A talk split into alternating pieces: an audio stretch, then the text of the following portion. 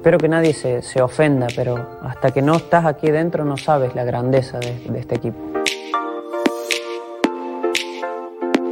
Balcão da área, de Pereira em Mexuque, cruzou Gilberto, confusão vai ser o primeiro, tirou para dentro!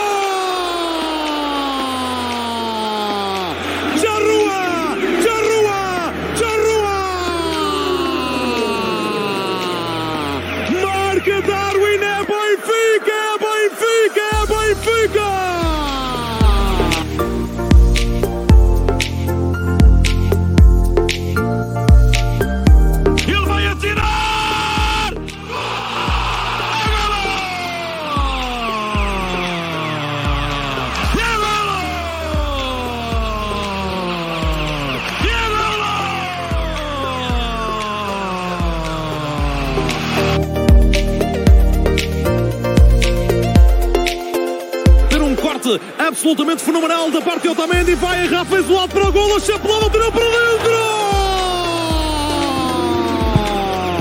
Voltava o golo do Ribatejano, é Benfica, é Benfica, é Benfica!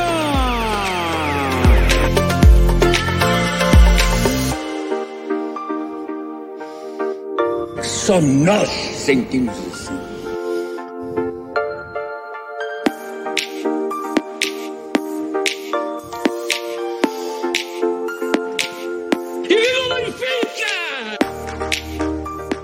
Good evening. Welcome to episode 86, a never ending hole of frustration. Kenny was here with us, but he left, but I'm sure he'll be back.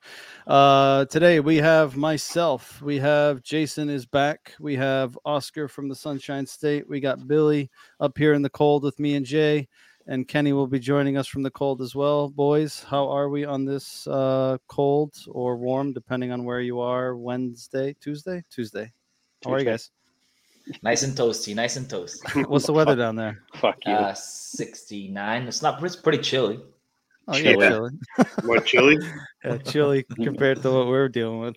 Um, today we got uh, a Tuesday after another frustrating performance and uh, result. We will talk about Benfica 1, Moreirense 1.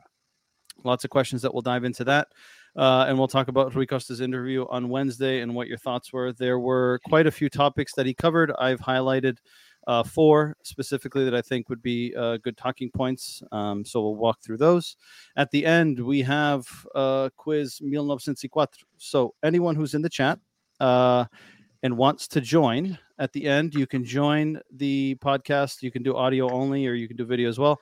You can log in and you can challenge one of these uh, gentlemen on our podcast to the quiz. There's two quizzes. You can choose which one you want to do, one or two. Um, and if you participate, we should be getting our order of uh, apparel um, for O Cantinho Benfiquista. So you will be entitled to a free T-shirt um, with our branding on it. So little incentive to to join and obviously to to jump on and uh, give these guys a hard time for not being able to beat you. So stay tuned for that. Um, and as always, feel free to leave your comments uh, or suggestions or feedback in the chat. Um, para a malta que nos esteja a ver em português, uh, estejam à vontade para deixar os vossos comentários em português no chat, uh, nós todos percebemos, uh, por isso podemos abordar as vossas sugestões os vossos comentários e não te esquecer que amanhã, a partir das 21h15, hora de Portugal, teremos o nosso podcast em português, aqui também no Facebook, no Twitter e no YouTube. So let's get started. While Kenny seems to try to figure out what's going on, um, Victor says, "Go Cowboys." Oh wait, wrong podcast. Where's Kenny? Uh, welcome, Victor. Uh, Mikey says, "Tanks back to defend JJ." Let's go. Um, yeah, let us know your thoughts in the comments. So today we start with Benfica one, Moreirense one. Uh, starting eleven for that game was. Uh, let me bring it up here. We had Odysseas in goal. We had a back four of Grimaldo, Morato, Otamendi, Gilberto. Uh, we had Rafa, Paulo Bernardo, Weigl, João Mario, Darwin, and Seferovic. For me, it looked almost like a 4-3-3 with with the ball and a 4-4-2 without the ball. Um, Paulo Bernardo seemed to be more off to the right hand side um, at times when we had the ball, so he was almost playing like a winger. Uh, it was an interesting dynamic, uh, but obviously it didn't work out very well for us.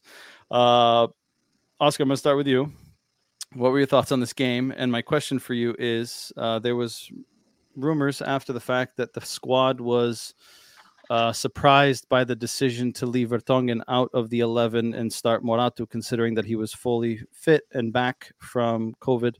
Um, did that catch you by surprise? It did not. I mean, I saw. I, I I think I even chatted with you guys a little bit before the game started. I actually like the lineup that he put. In. If if it was a four four two that he was trying to go for, um, I think that's a pretty perfect or or one of the best lineups he could come up with from the choices he had. Um, it Morato has been has been one of our very consistent. So I don't see him. I, don't see a problem with him starting over over Vertonghen. It, and the thing is, we need to get youth on the team, right? So so uh, giving him a chance because he's not mess, messing up. It's not his fault that we we didn't win this game. Um, so I don't I don't I I have no problem with Morato starting. Now regarding the game, I just felt like we went back to th- those games where we couldn't create. We had all the possession, all the possession, but couldn't create opportunities. I and I jotted down a few, like through the whole the whole game at, at home against Moreirense. We had our first shot was a the, uh, on goal was a barra from Rafa on 19 minutes into the game, right? Uh, and then we had we had to wait another 15 minutes to have João Mario shoot from outside the box uh, that went just just uh, side of the post, and then we had to wait until the second half to have any shots on net, and one of them was an own goal that we scored, and then we had Darwin score the lucky rebound. So we're not creating chances to score goals, which is very scary. So I don't know if this system because it, I, I don't know if you guys remember, but when when at the beginning when we first started with a four four two before Jesus changed this to a, th- a, a five or a three three backs, uh, we had the same issue. We couldn't create chances we we had all the possession. We couldn't create chances. I still remember the Champions League or the UEFA uh, Cup. We couldn't create chances. It was scary. Uh, and then we changed to a, a, back three, and for some reason those chances started uh, coming up. And I think it had a lot to do with Grimaldo and, uh, and Diogo Gonçalves pushing up and crossing the balls and getting our forwards involved. Because Seferovic played, but I, I didn't even see him playing because he didn't get the ball. I mean, he didn't get the ball and uh, and it was just it was just one of those games that just brought me back to those times where we just couldn't create. Fair enough. Um, Kenny, welcome. Can you hear us? Yes, no. He's no. on mute. We can see you. You may be muted. No, he's not muted. No, seems like it might be delayed. Um, welcome if you can hear us. Uh, Jay, I'm going to pass the ball to you quickly. Um, thoughts on what Oscar said in terms of the game and what he saw. Um, touch on the crosses. But if you get 41 crosses, if I'm not mistaken, in that game, uh, I can't recall one that ended up finding its target and being beneficial. Uh, Gilberto himself had probably a dozen of them. Uh, it seemed like Moreirense's tactics were let Benfica play wide, let's occupy the space central and see what they can do from there. Um, the truth is, is that we weren't able to capitalize on it. We were basically just dumping balls into the box and, and praying for the best, but nothing came of it. And then Moreirense, one of the players that went to the flash interview after the game, uh, actually validated that. He said that was their game plan was to play more central, compact, more central, and let them play wide. Uh, thoughts on that game? Do you think it's more a terrible game plan from the manager, or do you think it was more the execution uh, of the game plan? So, I watching the game, I kind of got frustrated wa- watching it because, like you mentioned, all those crosses. Um, I kept saying it like it, it doesn't beat like the first defender. It kept getting cleared out by the first defender. Usually, they were like hardly any decent balls in the box for our forwards to get into. Um, I remember one good one that I think Weigl got in front on a corner on their post, and he kind of flicked it back. I was like, that they should have been doing that all game because they couldn't deliver a ball um, to Jetu. Like they couldn't. Like it was just bad. Um, but as far as the game, like I thought, I thought they had a pretty good game plan overall. I thought they they knew what they wanted to do. They just like what Oscar said. They just couldn't create for um, Moreirense kind of compact in, and I thought that we kind of got robbed. I, I thought their goal was offsides, but we'll get to that. Um, I don't know what the hell they didn't see that on VAR, but that's on them, I guess. But Yeah, it was a very frustrating game to watch. I wasn't. I didn't think their performance was that great overall, especially at home and needing a result. So I was very disappointed with with every, like pretty much their performance. I thought that I don't think you can blame the coach. I don't know how many coaches you're going to start blaming or the tactics. Uh, eventually, you're going to have to put the game on the players, and I'm starting to kind of want to put the blame on the players instead of the coaches because these players need to step up. I agree with you, Bill. I'm going to pass it to you because Kenny still seems to be frozen. Um, thoughts on what these guys said and in, in, in, regards to the game, uh, and wanted to touch quickly on Paulo Bernardo. So he gets another chance. I think it was his first start in the league, um, and again, I've yet to see anything that kind of stands out. Yes, he's a product of the youth. Um, he seems to have loads of potential. He did great in the B team when he's played there this season. Uh, obviously, stepping up to the A team is a completely different level um, in terms of expectations and, and delivery. Uh, do you think that one? Have you seen anything that stands out? I think a lot of people, just because he's from the Seixal, that we our expectations and we might be seeing things that maybe we wouldn't see with other players, right? Because we want him to succeed. But do you think he's a victim of the team's current state? And do you think it could end up impacting him negatively through this development process of of trying to get himself established? I mean, he did have Isn't this, he, or wasn't this chance? He did have a chance in the game that he shot way over, but isn't he a, like naturally more of like a number ten? So he played wide on the B team. He's played an essential role in the B team as well. Um, I think he's probably more comfortable in the middle, uh, but yeah. he's played both in in uh, the B team. And again, he's he's with a manager that knows him and has played with him all season on the B team. Yeah, I mean, so looking at just to touch on the game from the start, I mean, seeing the lineup, I think Benfica's initial game plan was to play down the middle. It wasn't to get wide and bomb crosses in because if that's the case, why are you playing Paulo Bernardo on the right? Like he's not a typical winger. He's not super fast. Like he's he's more comfortable in the middle. Um, but I think the way Moreirense came out, we were kind of forced to to play that way. And I do put a little blame on the coach. Like you don't make the necessary changes at half. Like Gilberto wasn't getting any kind of decent crosses in. We have Diogo, who's last year was probably our biggest threat from wide. Right, he put in dangerous ball after dangerous ball, and instead he brings in Lazaro, who I think he's a decent player, but I don't think his crossing or is anywhere near what Diogo's is. But I think um, based on the substitution he made later in the game, it seems like Diogo doesn't count for him as a right back. For him, yeah. Diogo's a right winger, which is his natural position, and that's why I think that sub happened. No, I get it, but a game like this, like you're gonna have like a shit ton of possession. Like, yeah, he's playing right back, but essentially he's playing right wing back, right? You're essentially playing a three back with, with, the way the game was playing out because Gilberto was in Lazaro, where essentially in you know at half they barely had to defend too much. So in, in a game like this, especially at halftime, where you see what Moreirense is trying to do, you got to make adjustments to that. And I, I feel like he could have brought Diogo in at half and probably should have, especially with Seth and uh, Darwin up top. You know, are probably our two tallest forwards get get us better crosses going in and hope one of them can, can get on the end of it. And for as far as Bernardo, I think I've I've seen glimpses, but I think he's also trying. He's coming in and he's not trying to do too much. I think he's just try, trying to come in and, and kind of play his role and not try to kind of like go above and beyond to try to prove that he deserves to be up here. I think he's just doing what the manager wants him to do and not like go above and beyond. But I do but think he be, is. That could be because of the situation, right? If Benfica right. was doing well and everyone was playing well and the team was doing exactly. well, right? You're going to be more loose. You're, you're going to be more inclined to do those things, yep. right? And I think right now, especially a young player like him, given the current state around the club, he may be more I don't know, more reluctant to take that extra chance because, right, he's going to get maybe criticized more than he normally would. Yep.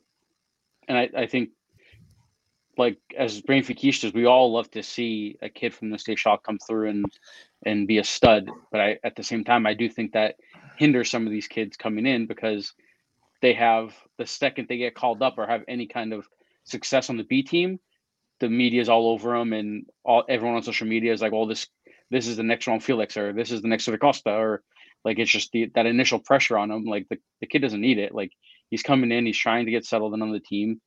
Give him time to get settled in, and eventually, if he if he's good enough, he's gonna eventually show it.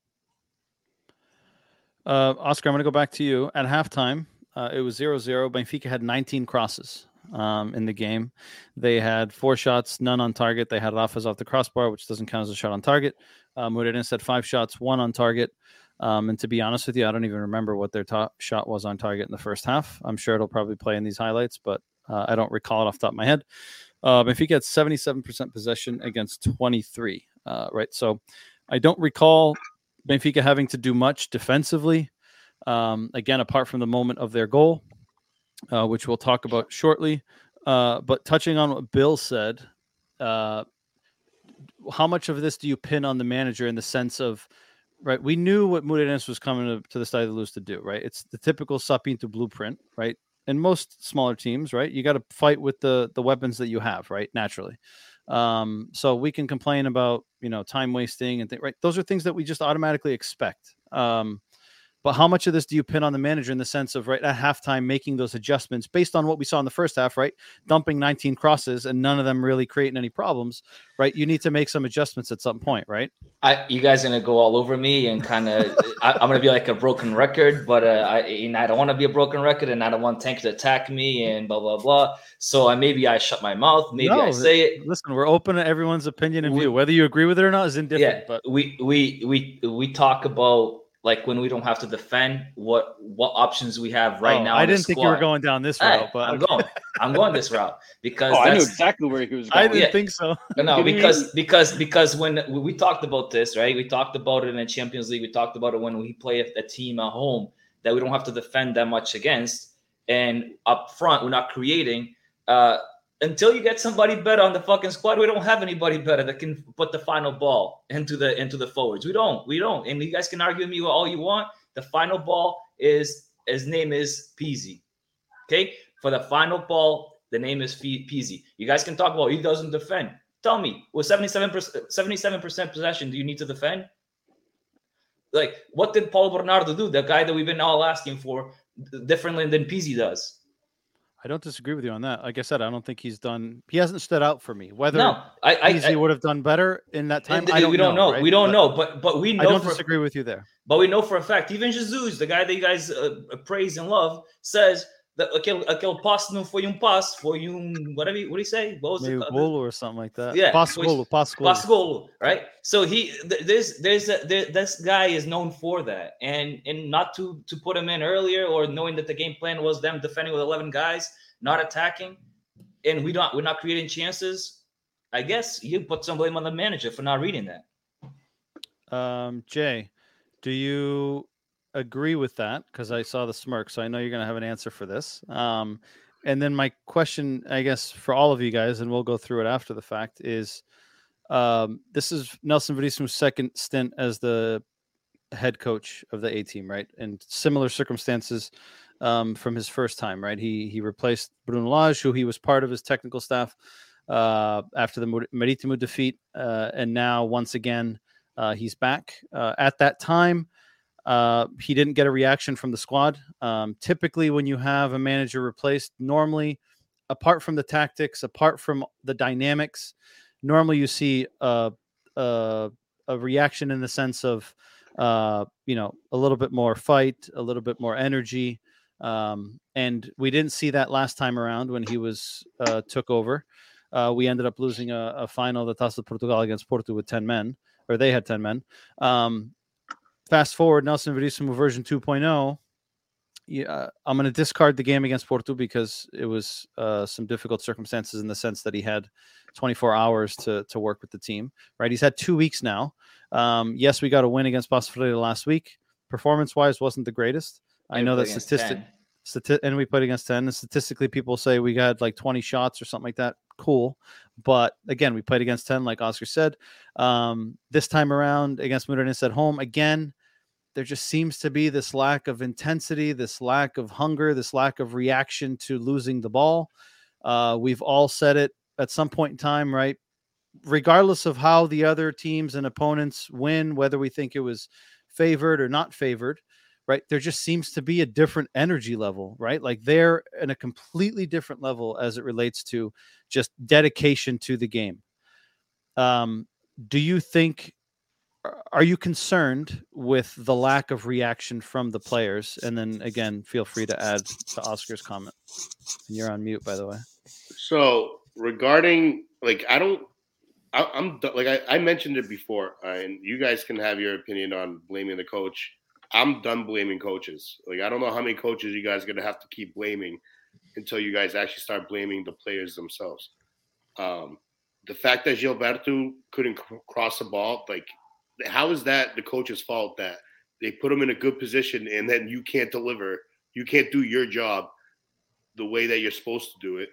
Like it's the coach's fault for not making a change. He, that's but the coach did make True. the change. They, he did make a change, not at halftime like the way you wanted it, but he made a change because he got fed up with it. So, in my opinion, I'm done blaming the coach. Like to me, it's it's time for these players to step up. Rafa wasn't special in this game. Um, Last game either. I think Pizzi probably would have been pretty good for this game, in my opinion. I kind of agree with Oscar over there. Hold hold the phone here. I know, I would. I, honestly, Mikey, that's what history. No, honestly, listen, that's what, eight twenty two p.m. Eastern Standard Time, January eighteenth. I got Jason it. I, and Oscar on the same page. Hold on a second. No, but like never happens. see, like you just ruined my train of thought where I was going. no, you're saying you're. No, but I, I think that they they would have done. He would have done fine in this game because we were the like what Oscar said, the lacking of the final ball and the person that's supposed to bring that final ball is supposed to be kind of João Mario. I feel like like that's the guy that's he's, supposed, and he's, he's been, been, a spectator too. Exactly. Like so, these guys that are just sitting around, like not doing a damn thing. Like those are the guys I'm blaming. Like I'm done blaming coaches. Like what the fuck is blaming a coach? Could we're gonna kick this coach out of town? We're gonna bring another B coach. We're gonna keep flushing through the the youth system coaches. Like I'm done. Like these players get they they're professionals. They get paid. They it's starting. It's time to step up. Like the only players that played for me was Otamendi, Darwin. Um, like in this game, like that's it. And then I I think Paulo Bernal was all, all right. I don't think he was anything special in this game, but I didn't think he do did anything like terrible either. But like no one really played this game. Like you like you mentioned, João Mario spectator, Rafa spectator. Like and, and it's back to back games. Like it's time for these guys to kind of step up. I agree. Um, I agree with you on the sense of like, right, the manager can make as many changes as he wants, but if the players don't execute the game plan, right, it's extremely difficult. Also, I, I, ha- I, have a, a, little a little rebuttal to that. So I, I agree with, with exactly what Tank said. I, I don't disagree with anything. I think uh, I think uh, the players need to step up. But and but we like I, I was talking when I said it first. We, we had this issue prior to him changing to Jesus changing the system, right? The going to a three back.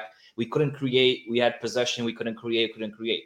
And I think what made because João Mario is not known for being a number 10, even though he wears a number 10. He's not known for being a Rui Costa type of player. He's a he's a box to box like it, to, to, be honest, he's, he's more a like conditioned a box to box. He's correct. not really a box. He's not, but but he's not he's not he's not the guy that Aimar type of player. Correct. Even though with, with with thinking of João Mario as an Aimar, okay, he's gonna give it. He's never been the guy to put a, a through ball. Taarabt does a better job than him. He does on when it comes to putting a through ball and and a, a, getting a last pass. Right, that says a lot. So, and that's but that's how João Mario is. João Mario, João Mario is a, he's is, more the secure pass. Yeah, to be honest, João Mario is more like a Witsel type of player. He's like a correct. guy that sits Play in the middle. Simple, keep it yes, sure. Correct. But up so, is out of ten. If nine of them go like, astray, and, one's going to be good. And I think that's starting to become an issue because we have Weigl that does that simple type of play, and we need a guy. Right. Like, I agree.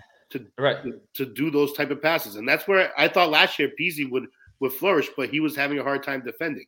And, and, exactly, exactly. But my point is, like, if you're gonna create a, a, a four three three, if you're gonna play that system with a triangle in the middle, like a João Mari type of Weigl and a, a, a guy at play number ten, the only player that, that will do a good job there because he's got three other two other defenders in the midfield is Pizzi. We can try Paulo Bernardo whatever you want, but Paulo Bernardo is more like a center midfield. He's not he's not a guy that will give you the last pass either. So so playing a triangle in the middle with three forwards or or four three three Pizzi behind the the, the the, the, in front of the two the triangle in the in the middle is probably the best option you got.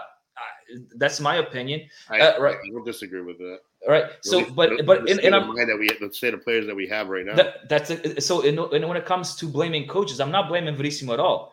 And I and I argued with the guys on the on the on the chat. Like the what I argue with is who is responsible for creating this team. Like I can blame, I, I I have some blame on Jesus. I have some blame on Dita, uh, because they got these guys. I mean, it's not their fault that they they're, they're not good. It's not their fault they, they can't cross. Whoever scout, scouted these guys, they're at fault for bringing these guys in. If somebody came to Milford when I played soccer at Milford Portuguese Club and said, "Hey, shit, let's go take costs," you think I would say no? Oh, I suck. I can't go play for Benfica. I'm not gonna get paid millions to go play for Benfica because I suck. Fuck you. Of course I'm gonna say yes. I'm gonna go and play, and then I'm gonna I'm gonna suck just like everybody else does. I, I can't cross the ball. Hey, sorry, you guys were the dumbasses that got me. Bill, do you do you agree with the sentiment? And I guess at what point can we start pointing the finger at the players, or is there a joint fault here? No, I I I agree with what these guys are saying. Like, yeah, the players ultimately have to go out and and perform what the the manager wants, right? So I think it, it's a partial blame, right, on the manager for what I feel like weren't weren't the adjustments that were needed at halftime.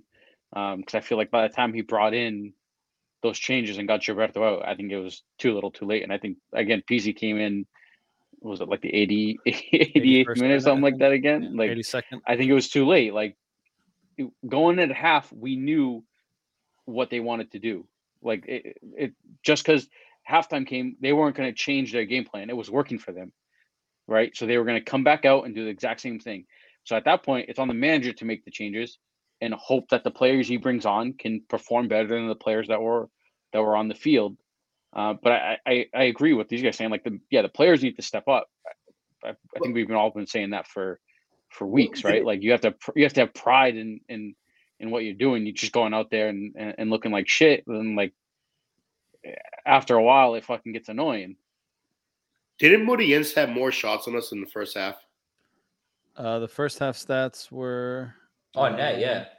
they had one on net. We had 'Cause I thought I thought that we started off the second half pretty well. Like we we started shooting the ball a lot more, and I think that I saw, I remember hearing on- on the beat. They think it's Yeah, Moreirense had one shot on target, and we had none. Yeah. So we had we had a four. crossbar. That's it. We had four and zero, and they had five and one. And then the ending of the game was sixteen and five and nine and two. So they had four more shots, one more on target, and we had twelve more shots, five on Yeah. target. So I, I thought half.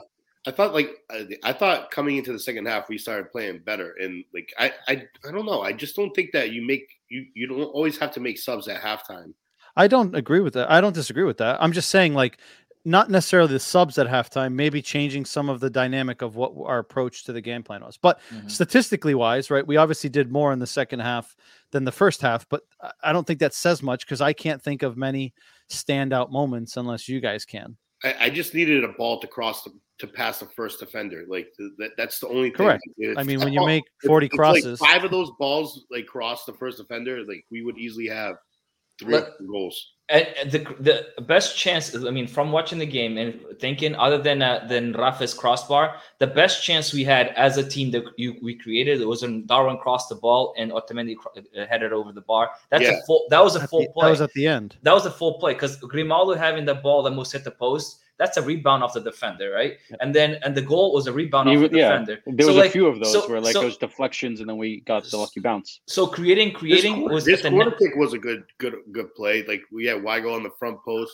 Yeah, that. But but I'm talking about a, a play that was legit, like played throughout the field Oh, like, okay, instead yeah, instead instead instead of being across from the corner kick. I'm talking about like a, a play play Yeah, from yeah, okay. from back to front. That was the only play we had was Darwin crossing the ball and Otamendi hitting it over the bar. That's the only play that I remember Benfica doing that that created a, a chance. Which yeah, is I mean, to be honest, but like th- that that's what Moreirense was giving us. We, we we we just had to play the outlets. They everything in the middle, wa- like where you wanted to throw a pass to to, to just to give them the Right, but but then but But then you- but but then we have to adjust. We have to adjust the kind of gameplay. Like we don't Exactly. like we know we know. But Paul Bernardo is not just a, need- like uh, We Bill. need Bill embedded service into the box. yeah, Right. and Bill and Bill two- mentioned we it. had two monsters in there. We had Seth and, and Darwin ready to Correct, pounce. exactly. And Just and Bill and. Billy mentioned that, so we know that the Moreirense is, is closing the middle. You know, and we have Paul Bernardo, João Mario, and Weigl. That they don't go to the sides; they go to, down the middle. So why not? Why not uh, take out Paul Bernardo and put a winger that can actually cross the ball, like a Diogo, Diogo Gonçalves, you know, or or even a Pizzi, or somebody that can cross the ball and get a final pass.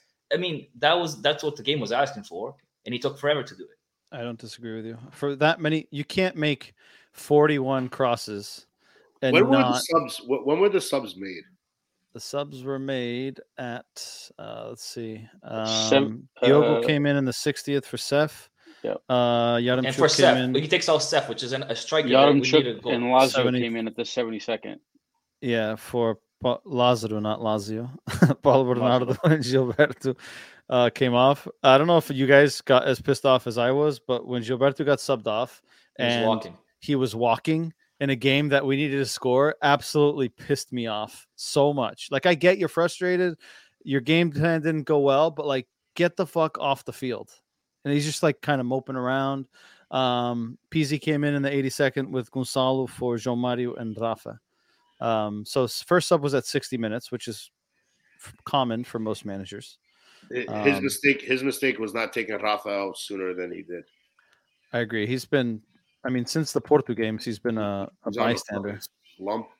But the thing is, the thing is with Rafa, he can be quiet, but then he, he- he's a game changer. He can have one of those those dude, Right. honestly, plays. besides that post, dude, he didn't do shit. Besides that shot at the post, he didn't do nothing. I get it, I understand it, but like, enough was enough with him. I think I, I was getting fed up. I was like, dude, you're not impacting the game at all, and we like you like Mike said, we need results.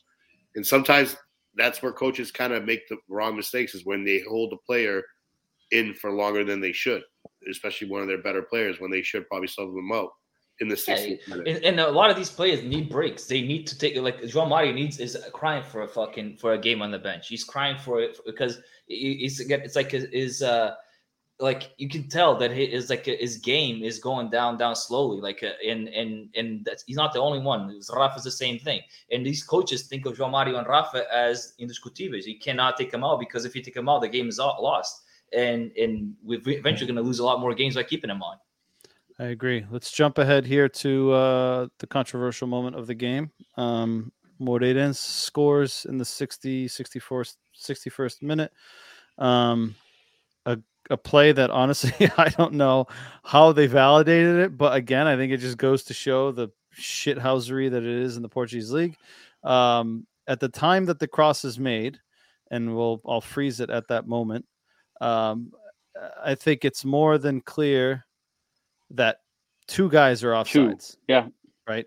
And the guy, the bald guy, jumps for the play, makes a play at the ball, doesn't get to it, but him being there and making a play at the ball impacts Otamendi. Now, Otamendi missed the ball, but I also think that if he's by himself, he probably has less stress to, to make a decision on that play.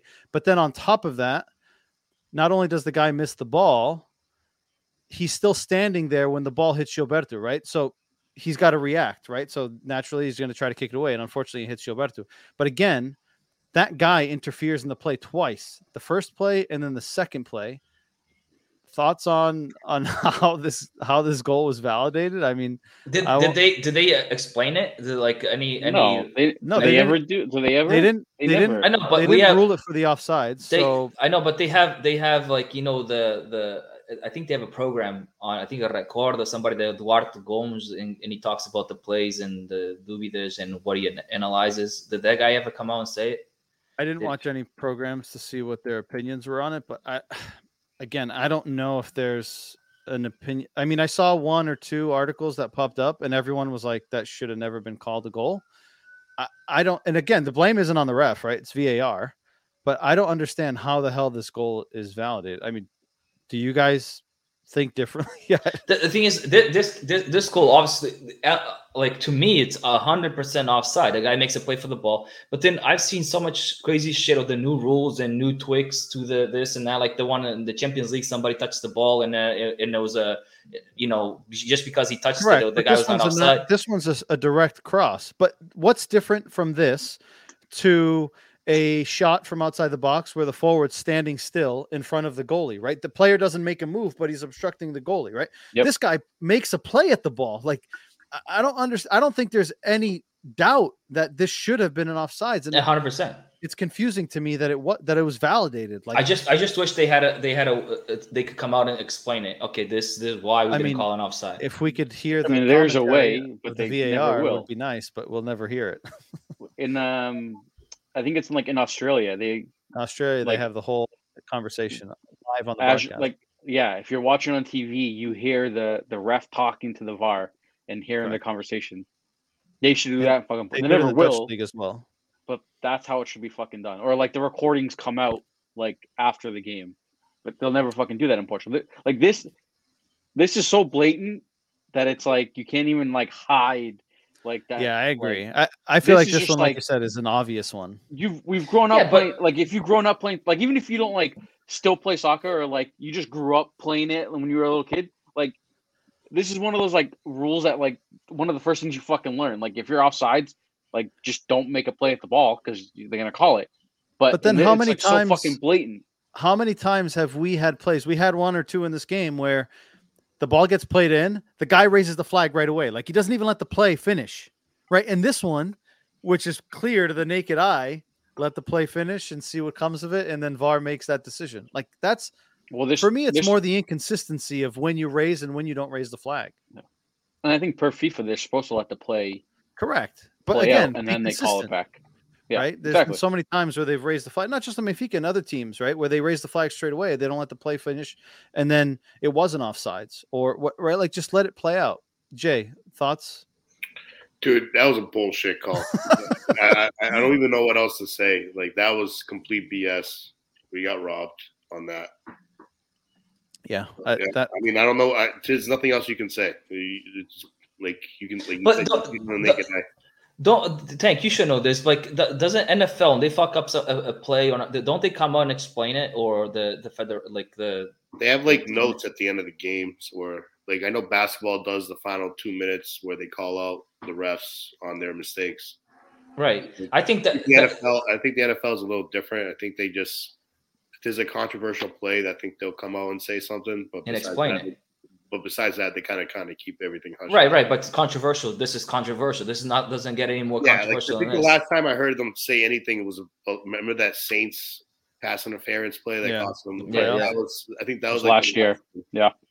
Like something like that would happen. Yeah, they, they should absolutely. I think the Portuguese league should absolutely come up with something so make But- make it more transparent. like, Because if, if it's not transparent, then it, this is going to be. There's no a, chance. The NBA, the NBA, I kind of like how the NBA, the NBA doesn't do it by the whole game, but like the last two minutes of every quarter or or every game, they'll they'll write down and they'll they'll print out like if the ref fucked up or not, like that foul shouldn't have been called, that foul was- was called, or stuff like that. Like they'll actually Because- call out the refs. because they have to rate the refs too. That's how they, they're going to get. That's how they get called. I, I would love to meet that VAR VAR guy. Like to be honest, like dama chupela nos cordos, like I would love to hear what the, re- the rationale yeah, was. like what the hell did he see? Where that we hell- didn't see? Where the fuck is his red line? I line? guarantee- I wanna guarantee- where I want to know where his red line is. I guarantee. I guarantee that's hi- hi- his what his ruler planning he is used. the defender didn't touch the ball and Otamendi didn't touch the ball. Guarantee that's where he would That's say the that. thing is because they Yeah, didn't but- show an image with the lines, right? So which tells me that they weren't even looking for the offsides. No, So, That's so stupid. but uh, that guy being off throws off. off the Correct. guy being it there throws throws the whole Otamendi thing off. Yeah. Because that guy's Uh, not there. Otamendi clears that like no fucking Or, problem. The guy, or even if he doesn't hit it, right? But regardless, he You got to interacts. play for it. He Right. interfere. He get exactly. He made which play. makes if he, second guess. if he just stands there and doesn't misses it. jump, whatever, fine. But the fact that he actually made a play at the ball, No, I don't that's think it's. But hey, by the by the way, I'm not going back on my word. I'm blaming the players, so I'm going to blame Otamendi on that goal. Okay. I'm, I'm- I'm blaming players. That I'm was a weird- refs. I'm weird attempt to clear. It's almost like he ducked out of the way. But Fucking blame it. every every human on site. that plays for um, to wrap this one up, we're going to go to the MVP, if there was an MVP, to be honest. Uh, Goal Point says Darwin was uh, with a 6.3. Uh, Weigl and Grimaldo had a 6.2. Worst rating was for Gilles um, with a 3.9 and Seferovic with a 4.8. Um, Jay, if you, I mean, you don't have to pick one if you don't think there was an MVP in this game. You can say no, but was there for you an MVP? And if so, who? Whoever got whoever the ball deflected off of and gave us that goal. It was their defender. Yeah, I think it was. What this guy right here, Pablo? Oh yeah, it was their defender because then Darwin got in behind. Was it I don't know who the hell it was. It was one of the guys either in the back or the midfield. Dude, no, no one gets MVP except for that guy that gave us that that pass. Bill. I mean, I'd give it to Moreira's back line for fucking being able to clear out. What was it, That twenty Pablo guy- something fucking crosses? you kidding me? Like, I I don't think anyone on Benfica fucking deserved it. So I mean, I'd I'll give it to Moreira's back line.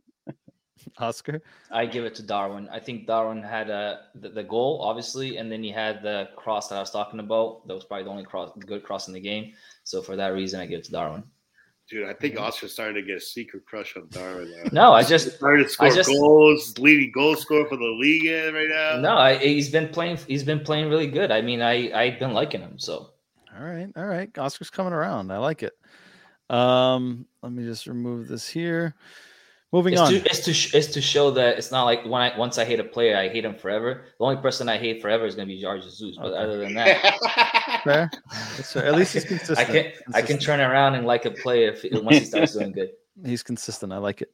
Uh, moving on, Rui Costa interview. Um, and just a reminder for those of you in the uh, who are watching, uh, which there have been a few of you, um, join the conversation. Let us know your thoughts. There's quite a few topics to cover here, so I'm sure there'll be plenty of opinions. Um, Rui Costa interview on Wednesday.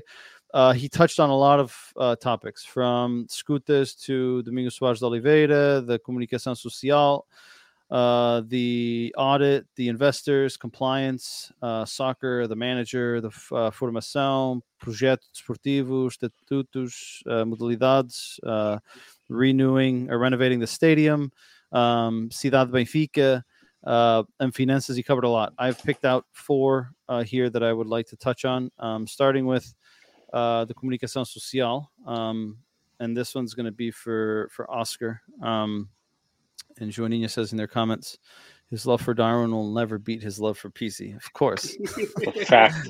That's Darwin is his crush. Pizzi is his love. Pizzi has earned my respect. Um, it's, it's it's called six years of earning it. all right. It, all right, it takes gotta- a long time. Oscar plays hard to get. You got to earn it.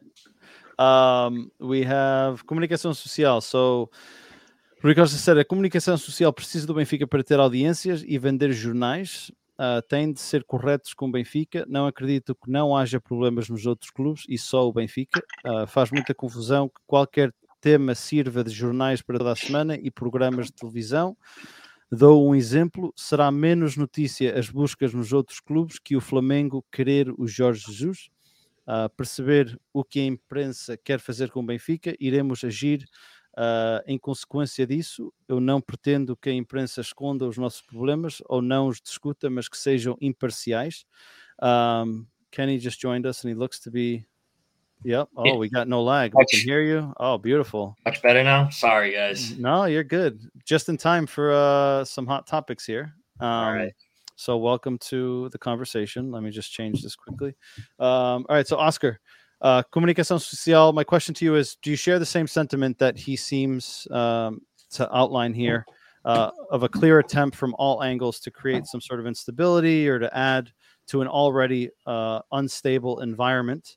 Um, and another example, apart from the one that he gave, right, is all of a sudden we're seeing all these scooters come out or mention of these scooters. We haven't actually officially heard them, um, but all of these scooters that are coming out have nothing to do with the case that Luis Lufiat is going through, right?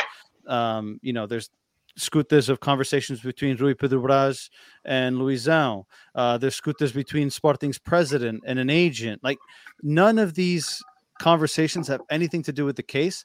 So what is the the end game for you to release these other than to just create more chaos around what already is chaos?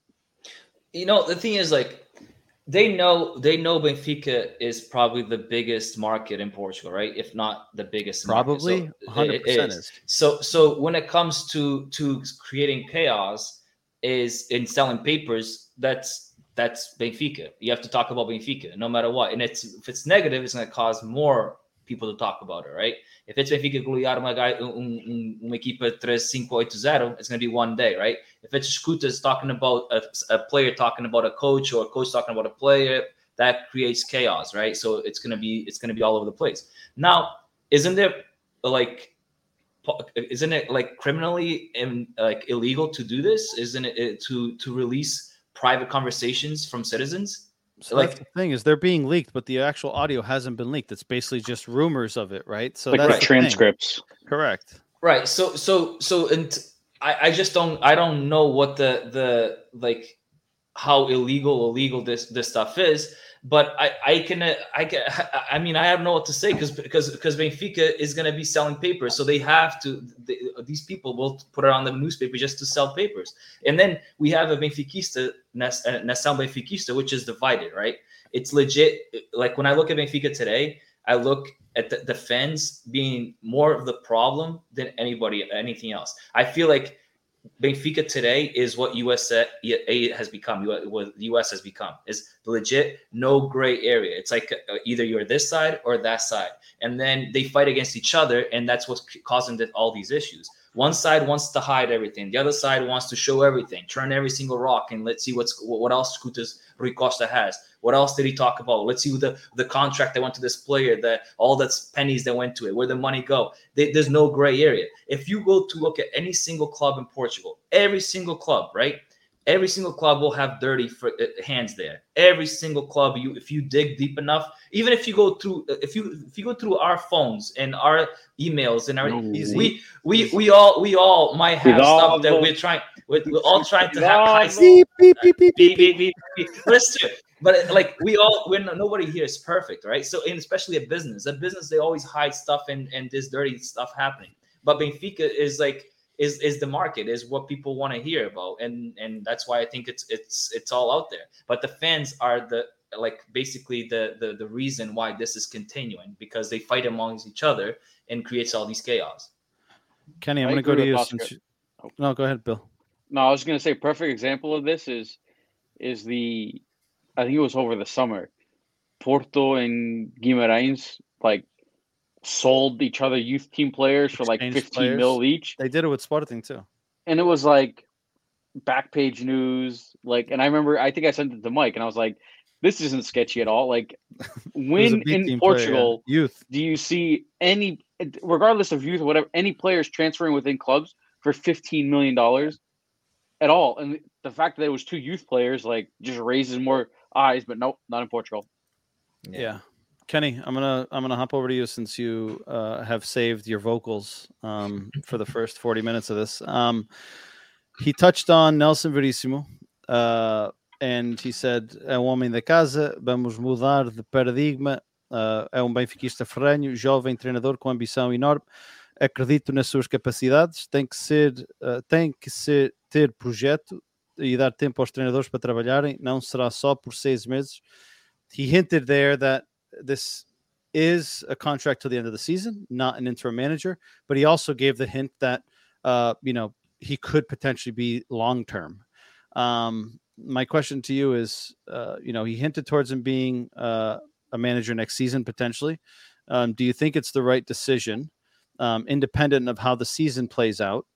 Um, and last week when we had the podcast after the interview, Paul Tomas uh, made a comment which was interesting, which is I'm hoping that Benfica has a plan B, right? Whether they're vocalizing it or not, obviously, no, right? But there has to be a plan B, right? Like you can't go through the rest of the season, right? If if things go haywire over the next two weeks, three weeks, right? Like you can't let it continue, right? Benfica still in the Champions League.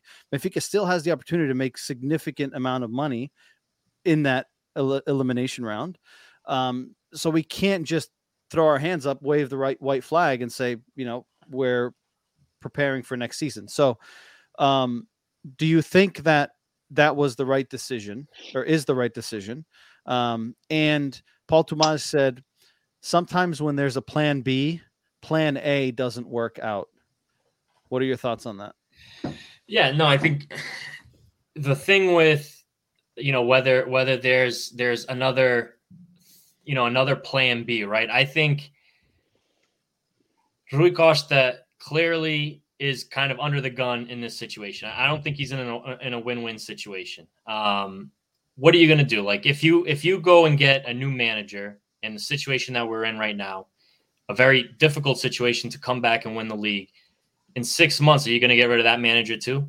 So I think at this point, I thought that I think the easiest way around this was to just promote Verissimo, you know, let him do his work and see what happens at the end of the six months. I know a lot of people aren't happy about it, but you know, you struck gold with Lage that one year. He's thinking the same thing. I think, you know, I know you guys touched on it on, on the game earlier, right? It, it kind of similar to like Paulo Bernardo. Like I thought during the game, they kind of he just kind of threw him out there out of position and hoping that maybe this is a João Felix type of thing. Like maybe it'll change change the team where same thing with Verissimo in, in the last situation. So yeah, it's going to be difficult to to repeat that type of success.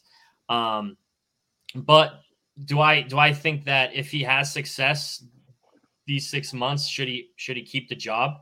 I mean, how can you how can you dismiss a guy who takes a shitty role right now and does decent? Let's say let's say he beats Ajax and and gets into the next into the next phase. Let's say he he fights for second place. How can you kind of dismiss the guy after that? You know, so it's it's going to be difficult you know, to see what happens after and, and to dismiss him if he does have a good run.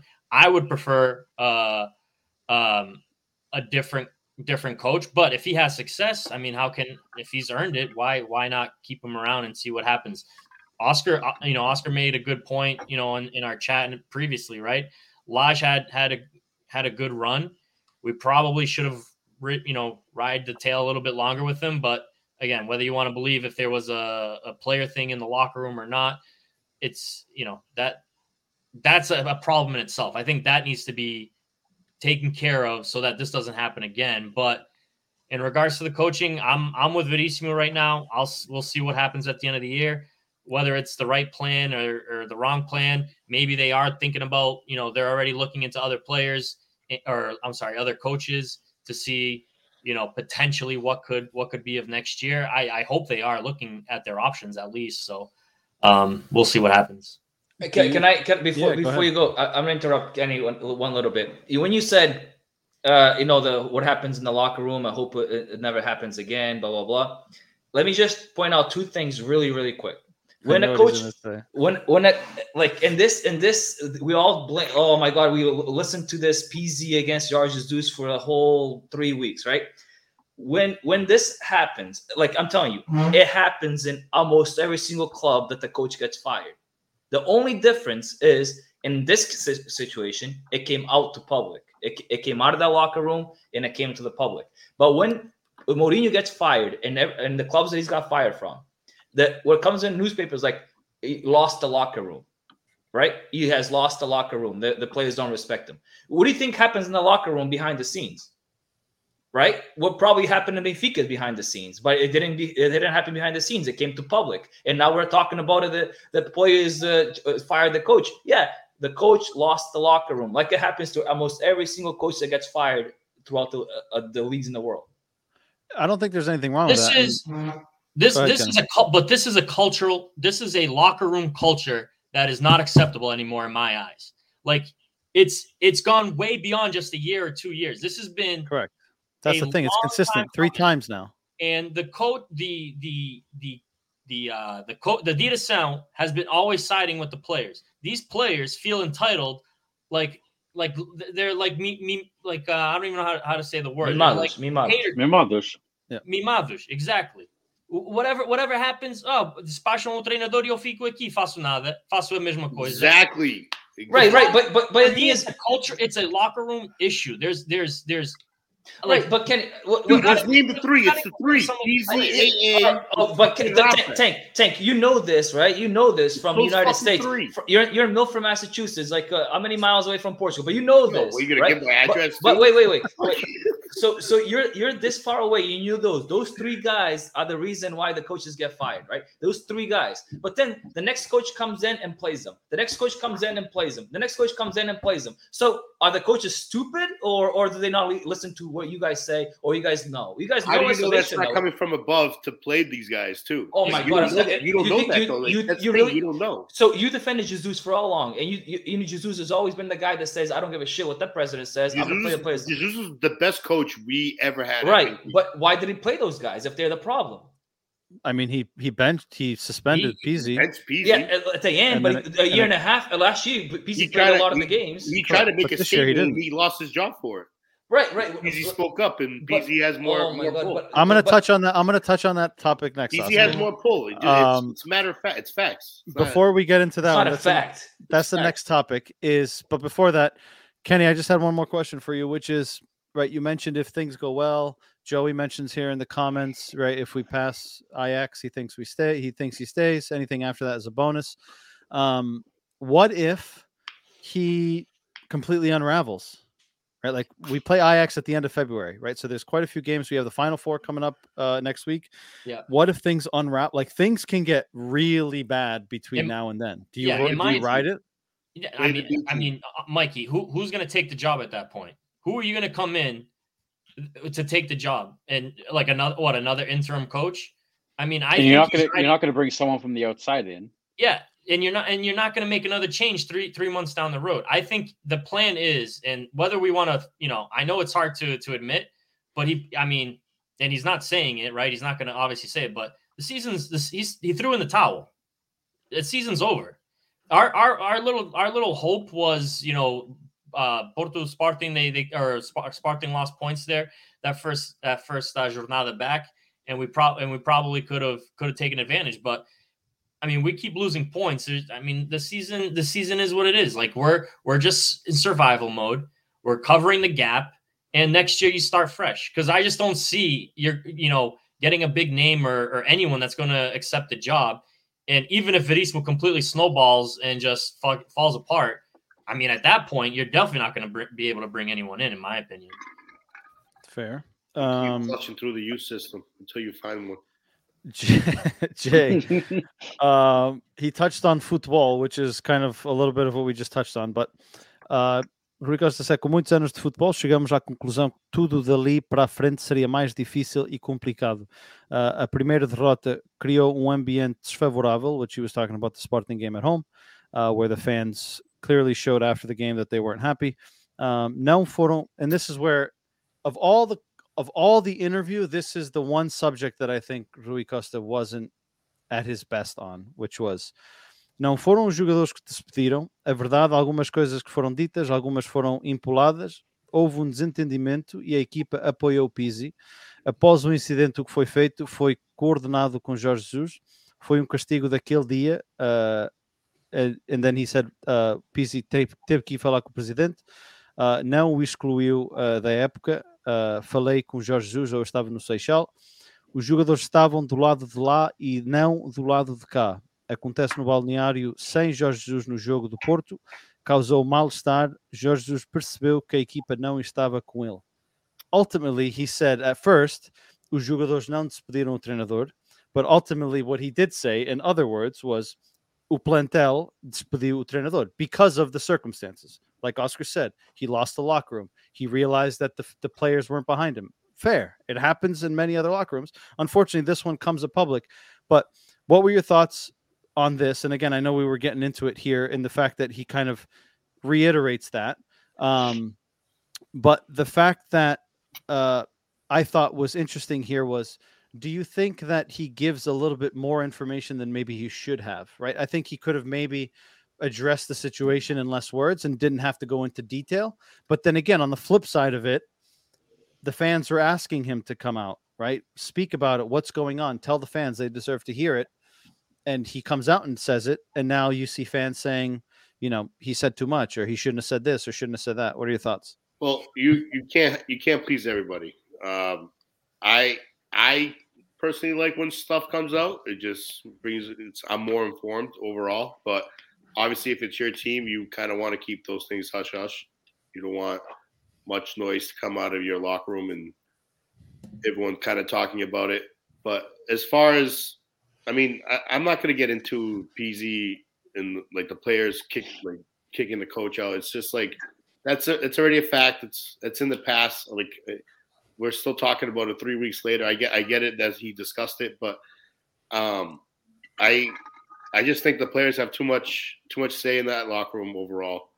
Um, and as regarding Rui Costa, he probably could have kept it a little hush hush overall. But Um, it's not like the club is for the members. It's the members want to know. So if they want information, sometimes the president has to give it out. But I, I personally like to keep things hush hush. How, how can you keep it hush hush when it's? it's well, I'm, I'm, just saying, I, I would like it. It's my personal opinion. Yeah, I mean, he pretty much he pretty much verified everything that came out. Exactly, and, and, and we we all know that that was pretty much true. Like Pizzi must have been pissed off already with with him being benched and all that, and didn't get the result. We played like shit against Sporting, and the, the games pretty much lost in the locker room. Here, can I, I? I would like to say something else. Go ahead. This, right? Go ahead. I think well, the problem is when people say, "Oh, well, maybe he said too much." You know, before we want it, we want him to be transparent. We want to know what's going on. Then it's, "Oh, he he said a little too much about this. He could have he could have been quiet, whatever." Well, at the end of the day, it got leaked. We already knew what really happened. We just we just weren't sure, right? Like Oscar said, you can't believe everything in the in the papers. I, I agree. But mostly everything that comes through the papers, it's pretty much true with a little bit of, of stretch of or a little imagination sometimes. But the core story is usually true. And so in this situation, we he pretty much came out and verified it. And he's trying to cover his tracks and say, oh, the they, you know, the players didn't do it. What that's where I I have an issue with Rui Costa and how he handled the situation because it does make him look bad. I I you know maybe he could have worded it differently or, or, or came about it differently. But at the end of the day, truth of the matter fact is that these players controlled the situation and got what they wanted. Okay. Right. And that's my issue is that these players are not held accountable. They need they needed to have a punishment, whether it's a like a some sort of penalty or something. There should have been something to hold them accountable for refusing to train or, or whatever it is. And my thing with Pizzi is okay. Listen, I'm I I was with Pizzi. I'm I I don't I don't like I can see him moving on. I actually prefer that he he now moved on and got out of the locker room because him along with other players that are part of this old culture that we need to change in the locker room. If we want the play on the field to change, something needs to happen inside the locker room, not just a, a coach a, a coach or manager change. Something in the locker room needs to change if we want the play on the field to change. And the thing with Pizzi, with with with with between Pizzi and Jesus is I can see I agree with with what Oscar said in the past, right? As a captain, you step up for your player. Like you see that there's there's there's an issue with the players and the coach. You step up and say something. My problem with how Pizzi handled it is that he waited for an opportunity when the coach was not there to say something. And I think that clearly, if you're the manager and you have a player of yours that that is talking shit or whatever the hell he said in the locker room while you're not there, well then why didn't you say it when he was as a, a, a part, you know, in the locker room with the team? Why did you because, wait for an because, opportunity? I, I, can answer that easily. Hold on. Why why did he not why did he wait for an opportunity where the manager was no longer there? Why didn't he say something after the Sporting game? Because okay, you lose one one derby, right? You lose it. Okay. When you go to a second game in a row to, to Porto and you lose the same way, some people get fed up, especially if you're a captain. I I, I wish I wish he did that when Jesus is in the locker room. I agree with you. I wish he do stepped think, up. Do you think do you think he says it if Jesus is in on that day? Do you think he yeah, says but but somebody no, has to some, no wait, wait, wait, wait. How do you know he does the balls or not? No you way. never seen him? Like like like so so like seen do, do, do you like what one thing is uh, like if Pizzi if Pizzi if Jesus is there Pizzi has like can can uh, if Jesus, obviously somebody had to step up without Pizzi, without Jesus being there. If Luisão's not doing it, should be like somebody like Luisão, should be like Verissimo stepping up. If nobody's out, out, out stepping up to the players and say, "You got we this is shit." This we're Benfica. We come to to and we lose to Porto like this way. We get dominated by Porto, which is our biggest rival in Portugal. This is absolutely fucking horseshit. And I'm pretty sure if Jesus was there, he'd be saying that. But no, Jesus no, but was don't think, there. I don't So- think that that's what that was. He he was talking shit about Jesus. He was talking shit about the team. I saw that, that, from what I read, he talked. He, he- he goes, "I don't give a shit if the, it's the coach, the players that we are shit." Okay, that's what I from what I read. I'm not sure. I didn't. I didn't. Não tenho escutas. I don't know. It's in the locker room. But but from from on what next I read, week. Don't worry. yeah, but from what from what I read, he's saying this is not Benfica. This is shit. We are completely completely shit, and we come to represent Benfica. We're, we're playing. We're wearing this jersey here, and we're not representing them. and then he talks shit about everybody. Absolutely. And if I'm the captain and being pissed off after Porto loss, uh, the second loss in a row in the same month to a rival, yeah, I'll be saying a lot of shit too. Believe me, I'll be saying a lot of shit, and I don't Yeah, get but involved. as a captain, you're you're held to a higher standard. There's a way to do 100%. There's a way to do it. Dude, No, if, no, if, I- you put, if, you I'm put, okay. if you put if you put Gattuso in that locker room, he probably beats up after the players. I'm okay. I'm okay with that message. But what I understand is that he was said shit about the coach, and so when when the ne- when they were all together the- the next time, he asked him to, to you know repeat what he said, and he didn't want to say it or whatever happened. And no, he's he's, like, the, the, the, transcript, the transcript said he repeated it. okay, and so then th- there you go. So, but my issue is if you have something to say to to a manager about a manager. Say it, say it when when everyone's there. It's almost kind of he like sneak. It's it's a little sneaky. So, what- so Kenny, when when when when Port- Benfica loses a game, right, and you say, "I wish I had the podcast right now because I have so much shit on my head." If you wait two more days until you see the coach on practice, that what's on you, what that that whole like uh, mad, angry bullshit, it's uh, emotion you have is gone. He's not gonna say it again. Well, you could have done it at at the game after the game of Sporting. you could, but that's one loss. I'm talking about two in the same month to the same to two rivals. It- But like it, it builds up. but to me, to me, I think it was a poor poor time to do it. I mean, I mean, listen, I'm, I'm not I- picking but- sides. I'm saying I can see how Jesus could come off like Mendaki. I'm the manager. I'm not here one day, and and this this happens. Like okay, Right. uh, Bolt Exactly. castigado, Bolt castigado. I I don't I don't think I don't think a, co- a coach should be, I should be I- I- exempt dude, Ken- from- Ken- or, Uh, or not allowed to, to punish players. A hundred, I hundred percent agree with that. Okay, so coach comes in, he goes, "Oh, you said this. I don't agree with it. I'm gonna punish you." Right?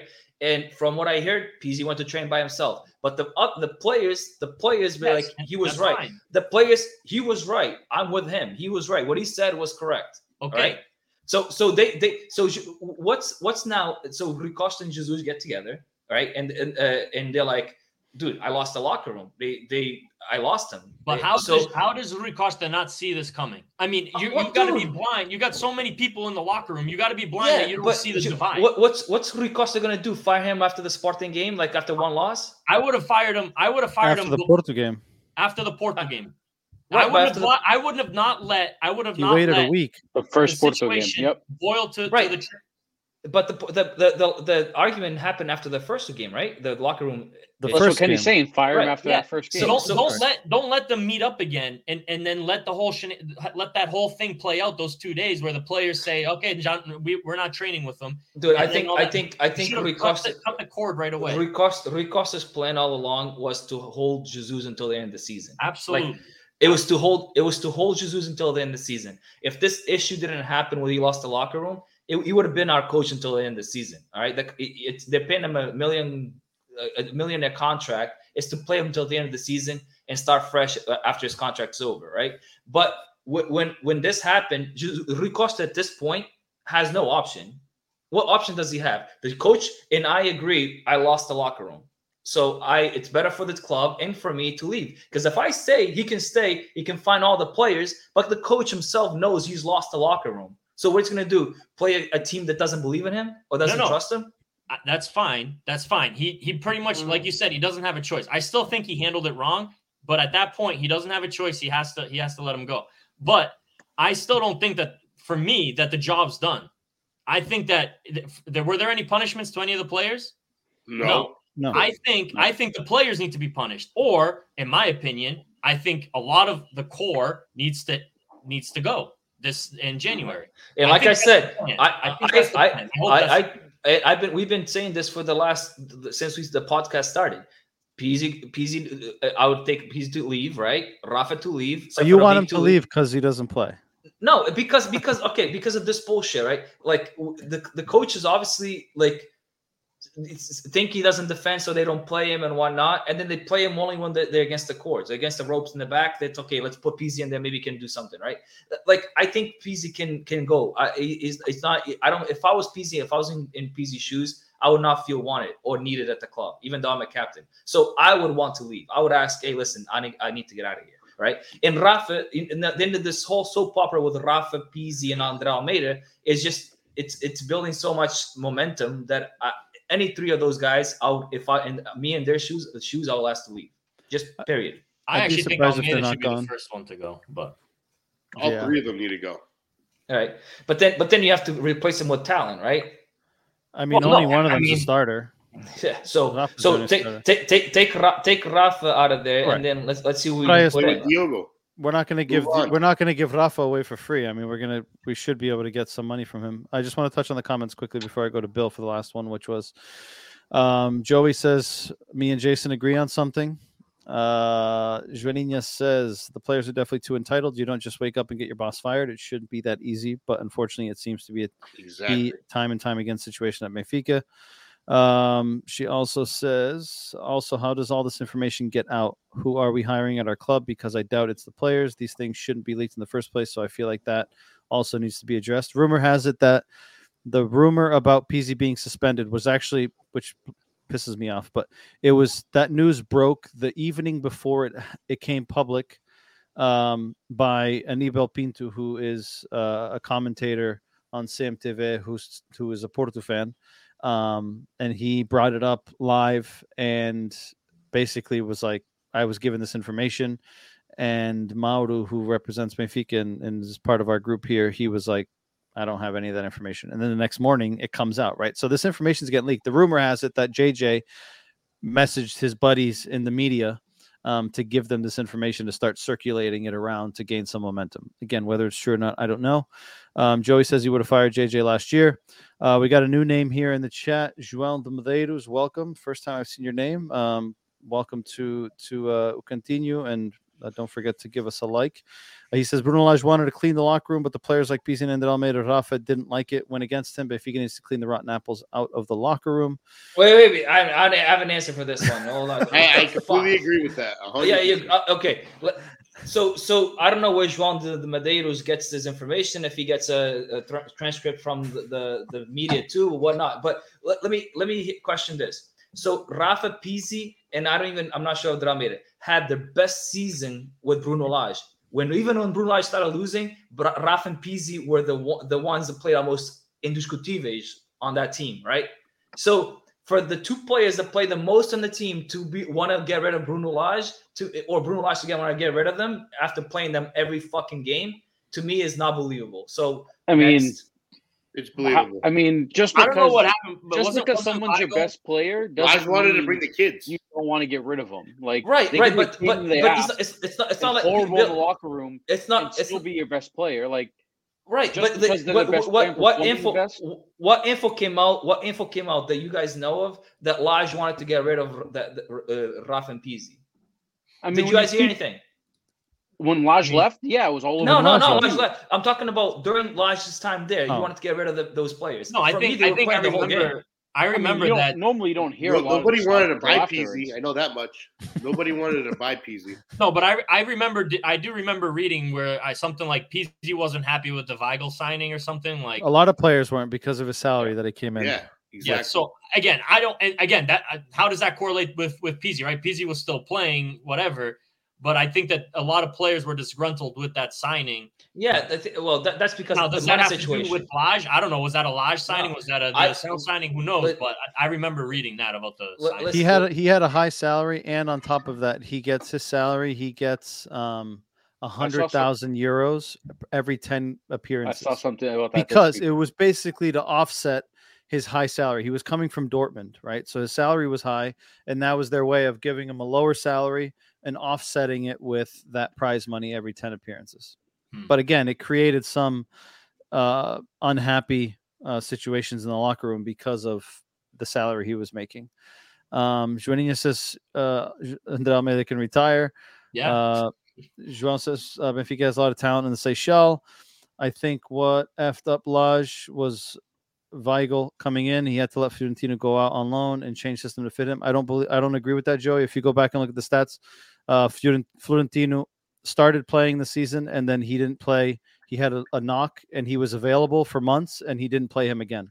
So if there's a manager that knew Florentino and his capabilities, it was Lage, and he didn't pursue playing him again. So I don't. I don't believe coming uh, back.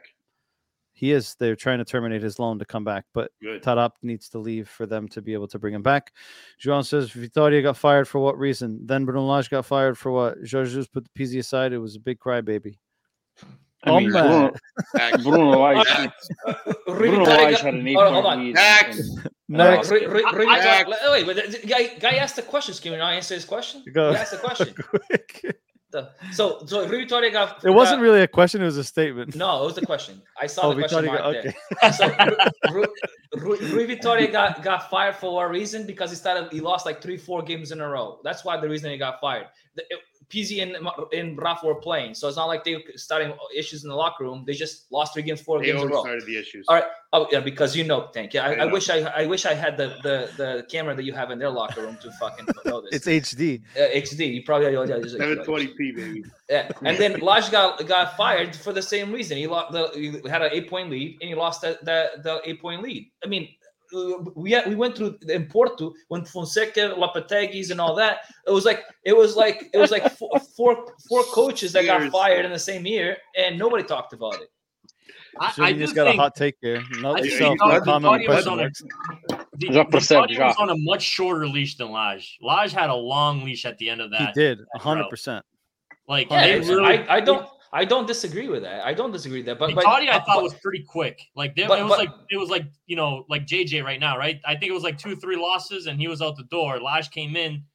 and- Lage had a long leash. long Rui leash, I Vitória, two own Yeah. goals against Oh, dude. Portimonense dictated the nail in his coffin. yeah, uh, that's but but but uh let's let's blame Andre Almeida and uh, not Andre Almeida. Rafa I also Pizzi think on their this, own goals like the too. games that JJ lost right now, plus the whole fucking locker room shit. That like, that's why he didn't have a long leash like Lage did. Because I think if if JJ drops two games in one month or three games in a month to Maritimo, Vitoria, and who else, like it, I don't think that's a huge deal.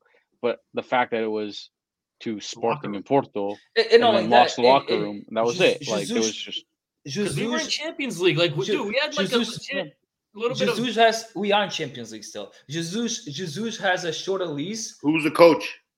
Verissimo is a coach. No, who was the coach that brought us to the Champions League? Who- Coleman. JJ. Oh, thought so. Yeah, Coleman. Mm-hmm. JJ. it's, it's if if we had far back Xavi- you going? if, if we had if we had if we had Xavi on the on the coaching Barcelona right now, we probably wouldn't be there. But okay, Coleman got us Oh. to Champions League. Okay. Okay, Uh, besides that, uh, okay, go on. This answer ever, next. but okay. Uh, but, but Mike, can You- I just Oscar one- just lost his time for that answer. I, I'm done. no I'm more done. question marks. Time out. Wait, No more Oscar, question time marks. out. Don't put don't Please. put in question marks, else I'll freaking get fired. I, I just want to because I, I didn't get to talk on the the game earlier, but I'll I'll just kind of bring my sentiments to like you know how disappointing of a loss that is, and like a loss, a tie, right? I, I mean, if it just feels Felt like a loss. but I'm just like, and again, I, I don't I don't care anymore whether it's Pizzi's or Almeida's or Rafa's. Like, there is a big issue in the locker room that is holding us back from being a team on the field. I mean, it, it's just it's so clear to me that it's a locker room issue. It's not um, coaches. It's it's like we can't blame Verissimo. Like JJ's issue. Okay, I get Oscar's point about well, JJ built this team, but like at some point, at some point, like you got to perform. Like Tank was saying, I, I was I was listening. Right, Tank was saying, like just just give us some effort. I mean, you don't have to be a spectacular player, right? Oscar was saying, "Oh, is it is it is it uh is it Gilberto's fault that he sucks? He can't cross the ball." No, but it's it's all just fucking effort. I mean, at the end of that game, I I just I when I watch Porto struggling from behind, they are balls to the wall, and that's all effort and garra and will. You don't need to be a fucking superstar to do that. You just need to fucking show something on the field. But the problem is, like you watch Benfica guys, those guys were like walking the ball up. We had one chance at, in like the, the final extra extra time, And it was Otamendi. and it was Mendy's. Like that's what pisses me off. You don't, we don't like. I get it. We don't have the the. We have a, a high uh, a players that are overpriced. They don't have that much. You know, they're not as good as we thought they were going to be. But just fucking show something on the field, and that's on the players. That has nothing to do with managers. Just fucking be a professional, show up, and put some effort on the field. I'm sick and tired of the same song and dance. Like this season, back and forth. Yeah. We're like, oh, we look good here, set six, seven goals, and when we go fucking tie one-one against Moreirense, it's gonna be in a fucking relegation battle, and we gotta like, and then we- we're bitching about this or that. To me, the fucking locker room needs to change. The players, the, there's got to be players that go, and if if it's the kids and you want to bring them up from the B team because they have more God and more spirit, then fucking bring the kids. I'm all for it. But we have to change the mentality in that locker room. It's the biggest issue. The Portos, the Sportings, though that team, those teams, they are a fucking unit, and we are not. We have a click here, a click there, and and and we're you can see it on the field. We do not play good soccer, and that's because of it. And I'm sick and fucking tired of the same old fucking bullshit with the coaches and this. Like, get let's just stop it. Get these fucking players. Get the like just. I'm not saying you can wipe out the team, but get get the bad apples, whoever they are, get, like move them on, and let's move on from this p- period. So who you bl- so who are we blaming? Who are we blaming? Are we blaming The Rui players, Costa? the players, the We blame- players. we blame- I know. attitude. I, their wait, wait, wait, wait, wait. provide No, you just you just you just said get rid of bad apples. So so uh, the bad apples, according to you guys, have been there for five, se- se- seven, Listen. eight years, right? Wait, wait, wait. So if they've been there for seven, eight years, we have to blame the coaches and the president in the South for not getting rid of them, knowing that there's a problem. the, the blame can be passed along to whoever you whoever you want to You can pass to everybody. But at the end of the day, if these players showed some fucking will and some effort on the field, and they actually like got together as a unit, and, and like you, you can say like Pizzi can put can say the the best locker room speech in the whole world, but if it doesn't work and they're not behind them or or whoever it is, and they're not they're not together as a unit, it's not going to transition to the field. And you can see, uh, do you see that that's transitioning to the field? Look, No. I see Porto Sporting. The, you you know, after at the end of the game, what does Porto do? They all get together in a fucking circle, and you can see that they're all they're all in it. They're all in it, and and we don't have that that same mentality. And that I really think that's the biggest issue with this team, and we have to get back to that to that that cohesion amongst amongst the players, which we do not have. And and that's just my rant, and I had to do it because And rant, Mike I, i'm just sick and tired of going back and forth on this. Like, we know who we are. We're we're not gonna we're not gonna win much. We might win the Taça da Liga. Like it is what it is. But I mean, it's We're just not going to win shit. I'm just tired of the oh nothing. nothing. We look so good. Fucking Everton looks like a superstar, and then we come to this game. Rafa doesn't show up. João Mario, poor guy. I don't. I mean, I I put a lot of blame on João Mario. Right? He hasn't he hasn't been playing up to par. But has the guy gotten a rest either? In my Who- opinion, who- I think who- who- who- Paulo Bernardo. Paulo Bernardo is more of a is it can give the guy a break. He can come off the field. He hasn't been playing well, João Mario. Give the guy a break. That's Paulo Bernardo's spot. I mean, that's his position. He should have played him there instead of playing him on the wing. I mean, it, it, this is like I don't know. It's just it was so frustrating to to kind of finish that game and Wait, I'll t- uh, I'm gonna clip that rant after. I think- That was I good. That was a good- that was a Joaninha, good rant. Joaninha That was a already broke good rant. her. Yeah, the Joaninha broke her yeah, policy. I put a want say, question mark. like anybody, anybody want to answer her? Yeah, you're supposed to put exclamations or something, a period or something. Let me get to the comments real quick. Uh Joan says, to be honest, Jorge Jesus should have never come back. It was a waste. Uh, so much money, and we won nothing. Totally agree with you, Kenny. We need younger, hungry players and a coach that develops their talent. Don't agree. Joaninha says, I remember last week you all saying these were a good few weeks and games to gain some momentum, and now we lose points. So it's just frustrating. Benfica's losing, and they don't even care. They got that fuck it mentality. Face palm. Joaninha also says, preach Kenny, and then Tiago in it to win it. And then Joaninha breaks her policy. Why does the blame have to be to one person or one side? Question mark. That was more of a statement than a Yeah, question, I think. question.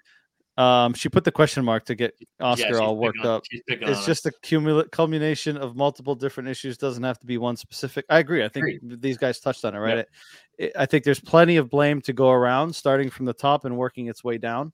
I don't think there's one specific person, uh, and she confirms Oh, I look at broke it because it's for Oscar. Aw. um, João, quickly before we move on to this one, uh, we can work around the room. If there's anyone that's popped into your head since the last time we asked this question, I have a question for you guys. What coach would you choose? Jay, do you have one that's come to your mind since this whole debacle? Me? Yep. oh, you want a coach? I don't. Who would I wouldn't want as a coach right now? Yeah. If you had to pick right now, who would it be? I mean, you can say Nelson Verissimo if you think he's the right guy. I honestly, I wouldn't see like what happened to Le- Leonardo Jardim or whatever. One of He's those, in I like- Saudi I- Arabia. I like him too. like someone like that, someone that has some experience. Okay. Billy? Marcelo at River Plate. Oh, Gallardo? Yeah. Um, Oscar? Are you I- going with Jardim or someone else? I, I like Ruben Amorim, I like Leonardo Jardim, I like Bruno Lage, and I like Marco Silva. Pick one of those four and get them to me. I'm not getting any. Three of of those are not coming. So, Leonardo Jardim's the other guy. Um, Kenny, who would you pick? I don't know, dude. I've I've gone back and forth. I really don't have. It's not like I have a name. I just want a player's coach. Clearly, that's the way to go nowadays. Like you need a, a, a coach that's completely opposite of JJ and someone more like Ruben Amorim. You need a player's coach in that locker room. I think the players will will get uh, more motivated around that. Who that is, I have no idea. I I mean, can it be Verissimo? Maybe. Who, outside, I don't know. I've also been on the other side where I like I want someone more experienced, right? I I mean like like the Leonardo Jardim, someone who's been in the Portuguese league, knows the league and how how to win within the league. But you know, a lot of those old ways are, are out the door. Like soccer has changed, man. And and I really think the the Ruben Amorim formula is is the way of, of the new soccer. You need to have a player's coach in there. And I don't know. Again, I don't I have no idea who that could be. I, I also have one more. If they're gonna stay within the Portuguese league, which like the Rui Vitoria, like that was within, I, I wouldn't mind Pepa as as a choice either. I think he, he's that Guimarães coach. I think. Yeah, I'm yeah, still. I, I brought that up, and, and Mike made a good point. I mean, he's not. I he's don't- not doing too well this, this year. yeah, he's not. I mean, after I- the season I he had like- with Paços, I like I mean, I I like the way he speaks. I like the way he presents himself.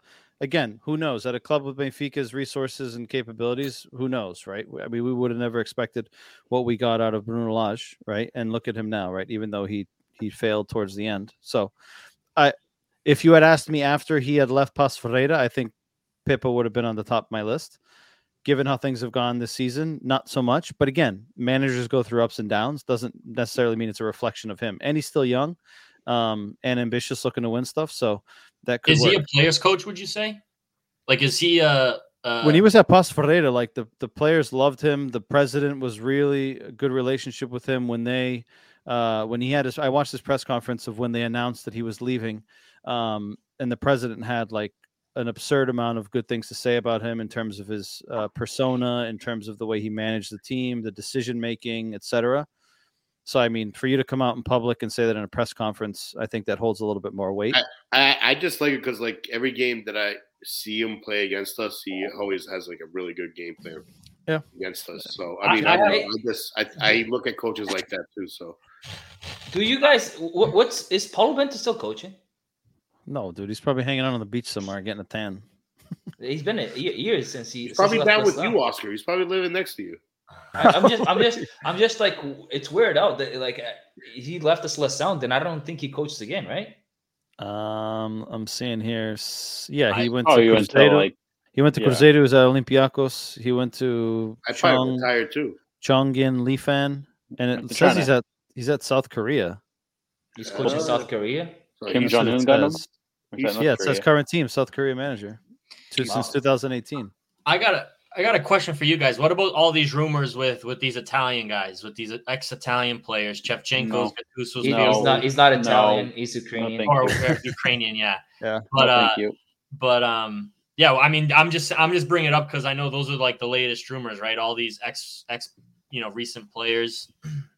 Again, there's situations like Lage, right? Like, um, uh, had limited. I mean, Lage came up through the youth, right? Pirlo basically coached the B team for like a week, and then they sacked Allegri and they appointed him. Um, and he didn't work out very well. But then again, ever since uh, what the last two managers at at Juve haven't done very well, um, or the last two years, right? So it, for me, it's maybe not. It wasn't necessarily Pirlo's fault. It was a bigger issue. Um, Shevchenko, he did good with Ukraine in the Euro, um, but he didn't do Quarterfinals, so. right? Yeah, but he didn't No, do so well with sucked Genoa.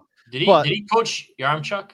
Yeah. He, yeah. Yeah. he's so Rui Costa He's called. the there reason why Yaremchuk came here. Rui Costa called Shevchenko because they played with each other at AC Milan. But uh, then again, I read an article today that the reason that there were issues at Genoa is because uh, Shevchenko had a plan in terms of building, uh, developing a, a project for them to be able to come to fruition, and the Genoa leadership wasn't on board with what his plan was.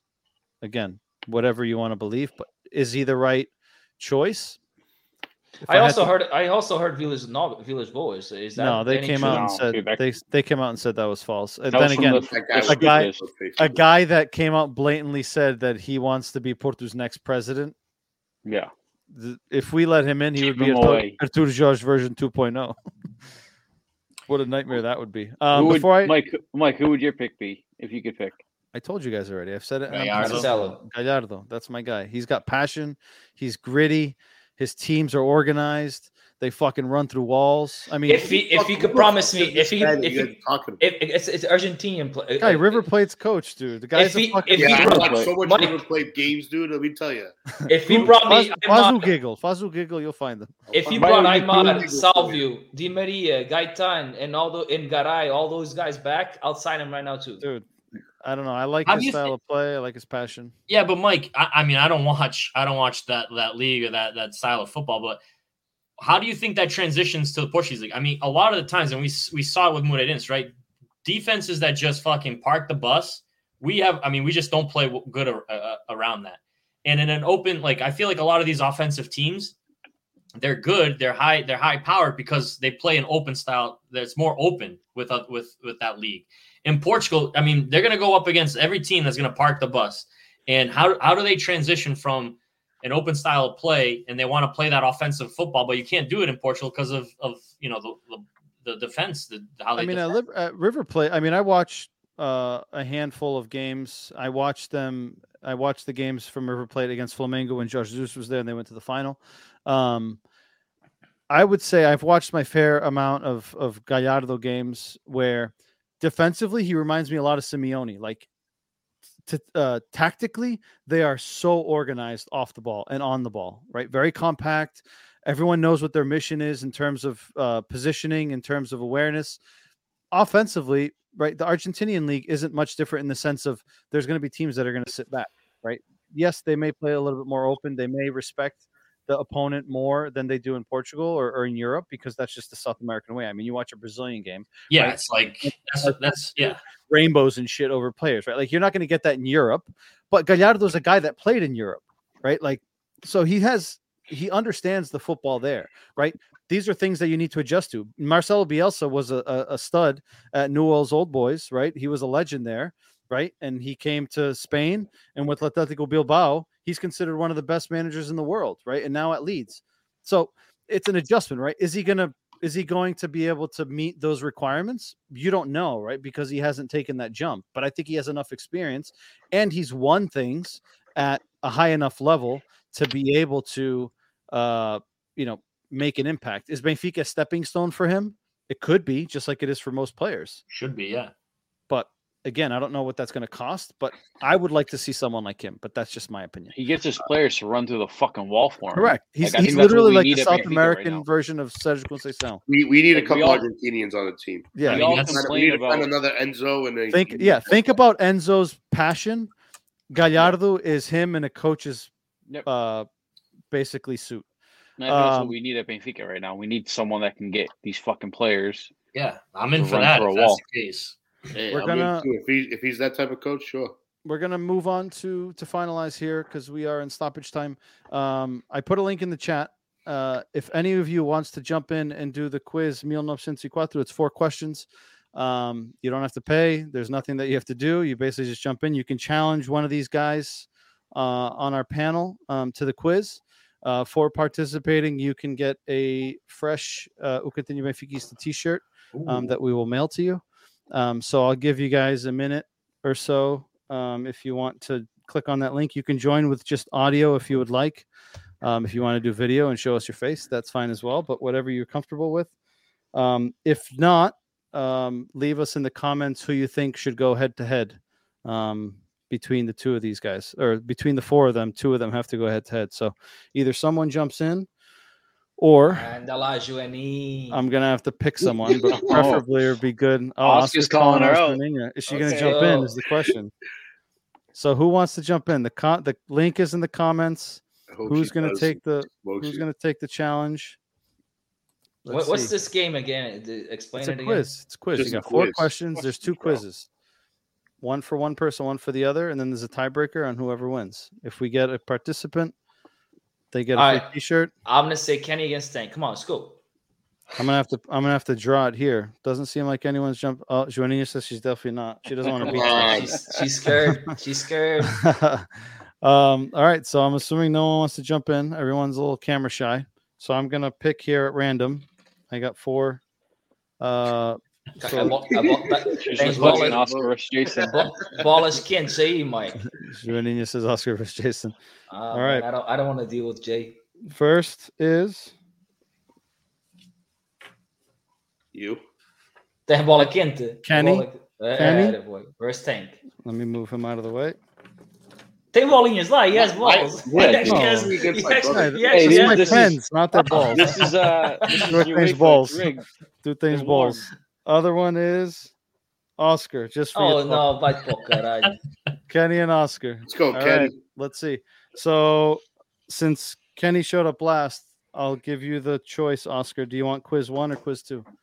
Quiz one. All right. Oscar gets quiz one. Deixa eu Do you want to go a first or second? Second. All right, so Kenny's gonna go first. All right, you got Go, Cadex. uh 15 seconds. What's like the Um, topic, or is it whatever? So it's no, no, basically don't the last- it. It's last two seasons, so it's relevant. I don't you have wanna hear any multiple choice complaint. here. There is multiple choice. You have phone a friend. No phone or friend. Oscar's got the best. I'm telling you right now, Oscar has the best memory. I, All right, I just 15. You got 15 No seconds. answers. No answers. The shot clock will show up on the right after I ask the question. Ready? Yeah. Otamendi had 15. Hold on, let me take the banner off. Uh, and Weigl had 12 yellow cards last season. Who was third in the team with yellow cards? Gilberto, Grimaldo, Pizzi, or Gabriel? Ooh. This is a toss up. Uh, I'm gonna go. Three. Two. One. One. Gabi. Ah, The answer Oh. is Gabriel. Oh. What? Gabriel had, lucky, dude. What a Gabriel had eight. Pizzi had At seven. the Taarabt had seven. Diogo had seven. Gilberto had five. And Grimaldo had five. I would have never And guessed that, that. that, that's the what the first half of the season when we played. Yeah, I, don't know, right? Last season. All right. Question number two. Kenny's one for one. Question number two. Who had the most appearances in all competitions last season? Pizzi, Otamendi, Vertonghen, or Rafa?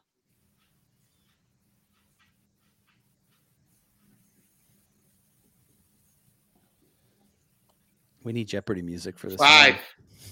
It's OB, right? No, It's two you, Kenny. Kenny. You. Oh, Otamendi.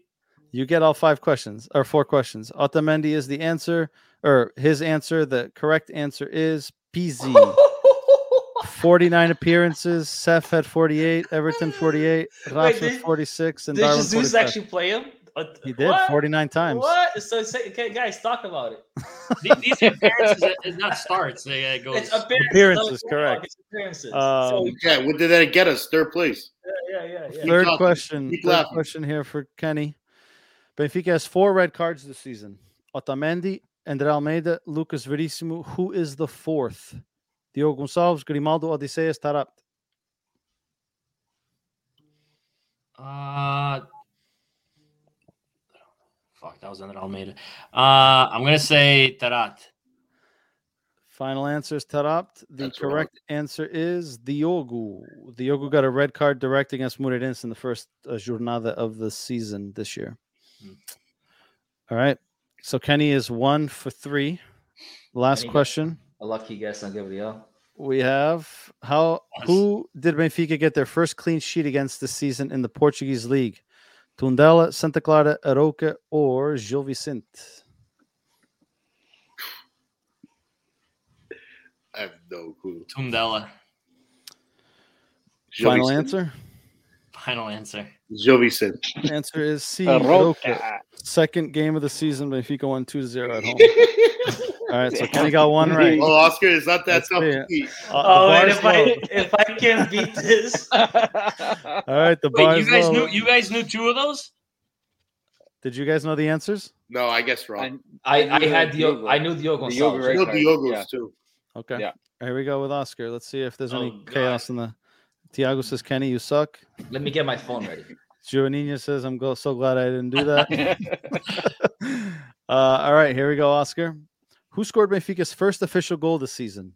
Darwin, Rafa, Gilberto, Luca Waldschmidt. Wolf Schmidt. That's Final right. answer. That's right. All right. Final answer locked in. Anyone else want to take a guess here? Walt Smith. Waldschmidt. All right. The answer is Rafa. What the fuck is that? I thought it was a header. Benfica 1-0 away to Spartak Moscow. He scored the fir- he, we won 2-0. He scored the first goal Oh, in the fuck, 50th fuck, minute. the league, the league. Olembão. He said first It game of the season. First official goal of this season. Yeah. Oh, Aprenda a shit. ler. 0 for 1. Kenny, that's a good start for you. Which player which player was subbed off the most last season? Pizzi, Tarak, Everton, or Rafa? Subbed out Yes. Rafa. I'm gonna Final guess answer. B. You, Oscar says Rafa. Bill uh, I would Jay guess B. says Taarabt. It's either Bill, B, any- B or Everton. Taraba or I Everton. say A. PC. Final answer is Pizzi. Pizzi got substituted 26, 26 times in 49 appearances. Rafa had 25, Everton 24, Waldschmidt 22, and Taarabt 22. I was hopeful that you would have gotten this quiz because it's like a trick for you because he had the most appearances, Yeah. but also Yeah, got the subbed most out the appearances most. and most subbed out. Yeah, look at Yeah, that. but he would he would have if anything comes in the most. He had I'll- I'll- he had 26 subs out in 49 appearances. That's surprising. Uh, all right, he's 0 for 2. Kenny, this is looking good for you. That sucks. Here we go. Number three What club did Benfica sign Morato from? Oh, Flamengo. São Paulo, Cruzeiro, one. Curitiba? Morato came from Pensa bem, pensa bem. Tu estiveste agora no Brasil, you should know this. it was in. Flamengo. Cruzeiro Ai. São Paulo. Three, two, Cruzeiro. final answer. Anyone want to guess? Yeah, go ahead. B. São Paulo. Could have been São Anyone Paulo. else? I think I was yet. thinking Cruzeiro as well. São Paulo. I knew that He signed September 2019 for 8.36 million US dollars. Oscar, you need this one. It's the last question. Oh for three. Is Oh boy. Both. Wait, it's five No, questions. Four, Oh, four. it's four. four no, I hope we have an overtime Oh, question. it's four? There is. There's Oh, a so you need tiebreaker this in case you tie? guess this boy. right. Here we go. Tiebreaker. Think you got to think here. Who was our starting striker in the first leg versus Spartak Moskva? Oh, I know Vinicius, Yaremchuk, Seferovic, or Gonçalo Ramos? We played with one striker that game. What? I know this one. Vinicius. Ele não sabe. Final I It go was answer? Vinicius. Yeah. Who else wants to guess? Yada. Ramos. Ramos. Anyone else? I I don't know Adam these Chuck. either. No. Correct answer is Sefi. Seferovic oh, started and Dude, Gonçalo Oscar Wilde. Holy shit. Seferovic started, uh, and Gonçalo Ramos came on in the 37th minute because he got injured. I So it was knew Seferovic. I knew zero of those. I guessed and I got one right. Oh man, Oscar, how do you feel? the bar was low, and he shit the bed. Wow, dude. He's speechless. Can I for can I get an extra time question? I'll give you guys a tiebreaker. See who gets it first. There's, there's no tiebreaker. He won, but I can can I get one more? This is one question here. See who gets it. Or do you guys want to give it to Oscar? See if you can go for five. Oh, guys. All right, here's the question. Any of you guys can answer. First to answer wins. How many wins does Benfica currently have in the league? 16, 15, 14, 13. B, 15. D. I don't know. C. I'll take a guess. Yeah, I'm going Actually, C. D looks right. Jay says 16. Kenny It's Says- D. 16. I B. said B. It's D. Oh, B. It's definitely And he D. cheated. 13. I did not. I just looked it up. He up. answered quick. Benfica has 13 wins, two draws, and three losses. Oscar got a big goose egg. Que vergonha. Que vergonha. Puta pra minha cara com Belo. Seriously. Uh, let's see the comments here quickly. Uh, Tiago says, I even went two for four. Que vergonha, Oscar. No way. Don't believe Yeah, that. yeah. What, which guess did he Yeah, have? he's full of shit. Thank Thiago's you, full of shit. Bruno Nogueira guessed one of them, Pizzi. Uh, Joaninha got one right in the second round, so she didn't get into goose egg. Um, Yeah, she's afraid to She would have beat you, Oscar. he guessed Gonçalo. she would have. Bruno Nogueira guessed Gonçalo Ramos on that striker one as well. They got it wrong. Tiago says, Oscar, you suck. I don't like this game. Well, Kenny is the winner of today's quiz 1904. Um, I'll tell you this though, Oscar does have the best memory. That kid Clearly could like not. remember from like five, six, ten years ago. Yeah, but what? Who, who scored that goal or who? who let, Maybe that, his that I know. matrix- Clearly, he's not But- that good at quizzes. yeah, he's more long term, not short term. Yeah, short term sucks. I can't. I can't. I forget what I did yesterday. And she says, in your defense, that was hard. Oh, come on. 0 for 4? Give me a break. Yeah, you're, Um, being nice. You're being too kind. Want to thank everyone that was in the comments. Um, thank you for joining the conversation. There were some new names that popped up, some regulars, so appreciate that. Don't forget to give us a like. Don't forget to share, subscribe. Uh, we'll be back tomorrow with the Portuguese podcast with a different group of guys. Uh, they will have a, a quiz as well, so we'll see how that pans out. Hopefully, no one gets a goose egg like Oscar. Um, gentlemen, any any What is yeah. this weekend The or bar's low for those guys. Oh yeah, we got a we got a game this weekend, right? Winning this weekend or what? Who the hell we playing? Um, Arouca. Oh, Friday. We got Arouca on Friday. Let me get your predictions now while we're here. Um, Oscar, I'll start with you. What's your prediction? Uh, away, right? Correct. Friday afternoon or Friday night. Oh man, we have to come back. I'm gonna say two to one. We win. Kenny? Aro- it's Arouca away, you said? Yes. Um. Ugh. How do we do the first time around? Clean sheet. We beat them 2-0 at home. They got a red card early in the game. All right, I'll go. Uh, 2 0 For us? for us, yeah. Yeah, 0 2. Jay? 2-0. 0-2. Bill? I'm gonna say one, one zero. The, the Arouca is also on his one, two, three, four, five, six games losing. They're at like second, they're last place, I think. Second to last. But then Benfica comes into town and everything turns. Um, exactly. Just a quick update. Prediction League. No one got the result right this weekend. Jason is in first place with 34 points. Um, let's see. Oscar's in sixth with 31, so three point gap. Not too bad. Billy's in eighth with 29. Kenny's in 10th with 29. Kenny had a seven place jump. He went from 17th to 10th. So there's a five point gap there, so anything can happen. And my sorry ass is 17th. So a lot of. That's because you won't predict the loss.